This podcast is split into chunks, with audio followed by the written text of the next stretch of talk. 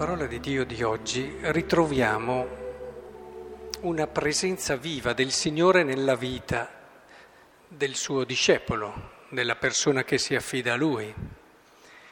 E una presenza forte, miracolosa nel caso della prima lettura con Pietro una presenza anche miracolosa, eh, ma soprattutto Paolo nella seconda lettura, ai Corinzi, sottolinea che gli ha dato forza, è stato per lui di sostegno e per certi versi non so se è più grande il miracolo o è più importante l'essere vicino e sostenere in mezzo alle tribolazioni. E nel Vangelo abbiamo questo dialogo bello tra Gesù e Pietro che ci permette di cogliere il senso di quello che abbiamo appena detto, la presenza di Dio nella vita di un uomo. Vedete, eh, quando c'è una relazione vera, profonda, possiamo anche chiamarla un'amicizia matura, ma eh, una relazione che va anche al di là del semplice legame, eh, come dire, affettivo, emotivo.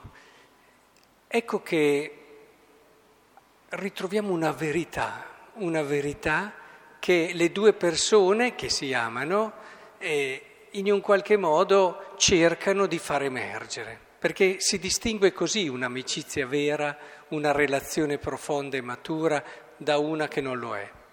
Magari può essere anche intensissima, ma se non ti porta a cogliere la verità di quello che sei, il mistero che sei, e di conseguenza la tua missione, perché non capirai mai chi sei se non comprenderai la tua missione, non sarà mai una relazione profonda. Cioè, eh, quando ci si vuol bene, ci si vuol bene in modo maturo nella misura in cui io ti aiuto a capire chi sei. Questo dialogo tra Gesù e Pietro è, è molto bello perché da una parte Pietro entra, è capace di entrare. La gente che dice che io sia, insomma, si vede le relazioni così, quelle di chi non è in intimità, in profonda anche rapporto con te. Infatti sono tante cose che si dicono, tra l'altro c'è già anche un altro riferimento alla gente nella prima lettura che fa sorridere un po' perché faceva queste cose perché vedeva che piaceva alla gente, allora le metteva in galera di più, no? E che è una tentazione molto, molto pericolosa per chi ha un ruolo anche pubblico, fare le cose per far contenta la gente. Bisogna stare molto attenti, un sacerdote poi lo deve stare più di tutti gli altri. Eh, se percorre questa strada è molto pericolosa e rischiosa, rischia di allontanarsi molto dalla volontà di Dio e dal progetto di Dio.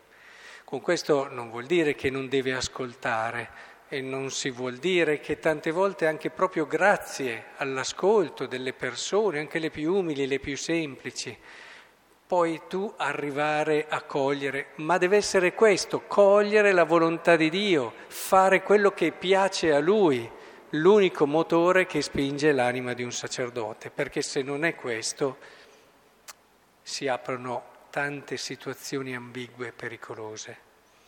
Ma al di là di questo parallelo, parentesi diciamo meglio, della gente, eh, ritorniamo al centro, questo rapporto bello che ti permette, da una parte Pietro entra nel mistero della persona di Cristo, lui che era così intimo a lui. Allo stesso tempo però lo stesso Gesù, è, è bello perché verrebbe da dire chi è che dice all'altro chi è? Eh, Pietro certo, ma anche Gesù, forse Gesù lo dice ancora di più. Perché quando tu eh, ti poni al servizio e cerchi davvero il bene dell'altro, come abbiamo detto, cioè cercando la verità dell'altro, ecco che allora questo diventa anche la possibilità per l'altro di fare altrettanto. E allora si costruisce una bellissima relazione. E, gli, e Gesù gli risponde a Pietro, tu sei Pietro, e su questa pietra edificherò la mia chiesa, eccetera, e dopo va nella logica della sua missione. Vedete, il mistero dell'altro che non può essere separato dalla sua missione. Quando ci si vuol bene e quando ci si vuol bene davvero, ecco questa è la strada da percorrere. Poi ci sono tante altre cose, però questo è il cuore. Se hai un amico che non ti aiuta a fare questo, se hai una, una partner che non ti aiuta a fare questo, se hai un marito, una moglie che non ti aiuta a fare questo, eh, non sei nel cuore di quella che è una relazione matura. Il donarsi, il sacrificarsi per l'altro, importanti, ma non così come questo. Anzi, ci può essere chi si sacrifica e si dona per l'altro, ma non in un modo maturo. Eh, sappiamo da sindrome di croce rossine, a bisogno di sentirsi salvatori, a tante altre cose che portano a volte a fare anche cose molto grandi e spesso non equilibrate verso l'altro. Non è sempre facile cogliere la verità dell'intenzione che mi sta guidando, quindi la relazione ci aiuta proprio in questo. Ponete come cuore, come centro delle vostre relazioni più profonde questo desiderio di aiutare l'altro a cogliere chi è e a cogliere la sua missione. E questo, vedete, ci fa anche capire che Dio agisce, agisce nella nostra storia, ma sempre in quest'ordine qui sempre in quest'ordine qui. Cioè, a volte ci lamentiamo che Dio non agisca più, che non faccia più miracoli, ma vedi che miracoli li fa. Ma perché ha fatto quel miracolo lì? Lo ha fatto perché poteva servire a far vivere meglio la sua missione.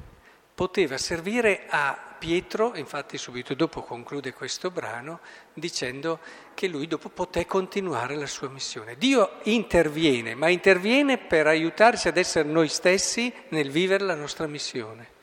Lì sì che interviene e farà anche dei miracoli nella nostra vita. Se non li fa vuol dire che la nostra missione non è quella che avevamo immaginato noi, ma probabilmente è quella dove sta andando adesso e quindi non c'è bisogno di un miracolo. Quante volte ci si è ingannati su questo, grandi santi anche. Leopoldo Mandici mi viene in mente che lui pensava di avere una certa missione appunto da missionario nelle terre e invece il Signore aveva tutt'altra idea, quella di farlo sem- confessore, semplice confessore, anche se è diventato confessore di riferimento per tutto il mondo e protettore, però molto diverso da quello che lui immaginava, da quello che lui pensava. Quindi non dubitate, Dio, come ha fatto con Paolo e anche la seconda lettura in questa linea, ci conforterà, ci sosterrà per vivere la nostra missione, perché sa che questo è il nostro bene, non ci sono beni più grandi. E allora non dubitiamo, Lui ci accompagnerà e soprattutto prendiamo questo insegnamento dal suo stile, cioè nelle relazioni che abbiamo facciamo anche noi altrettanto.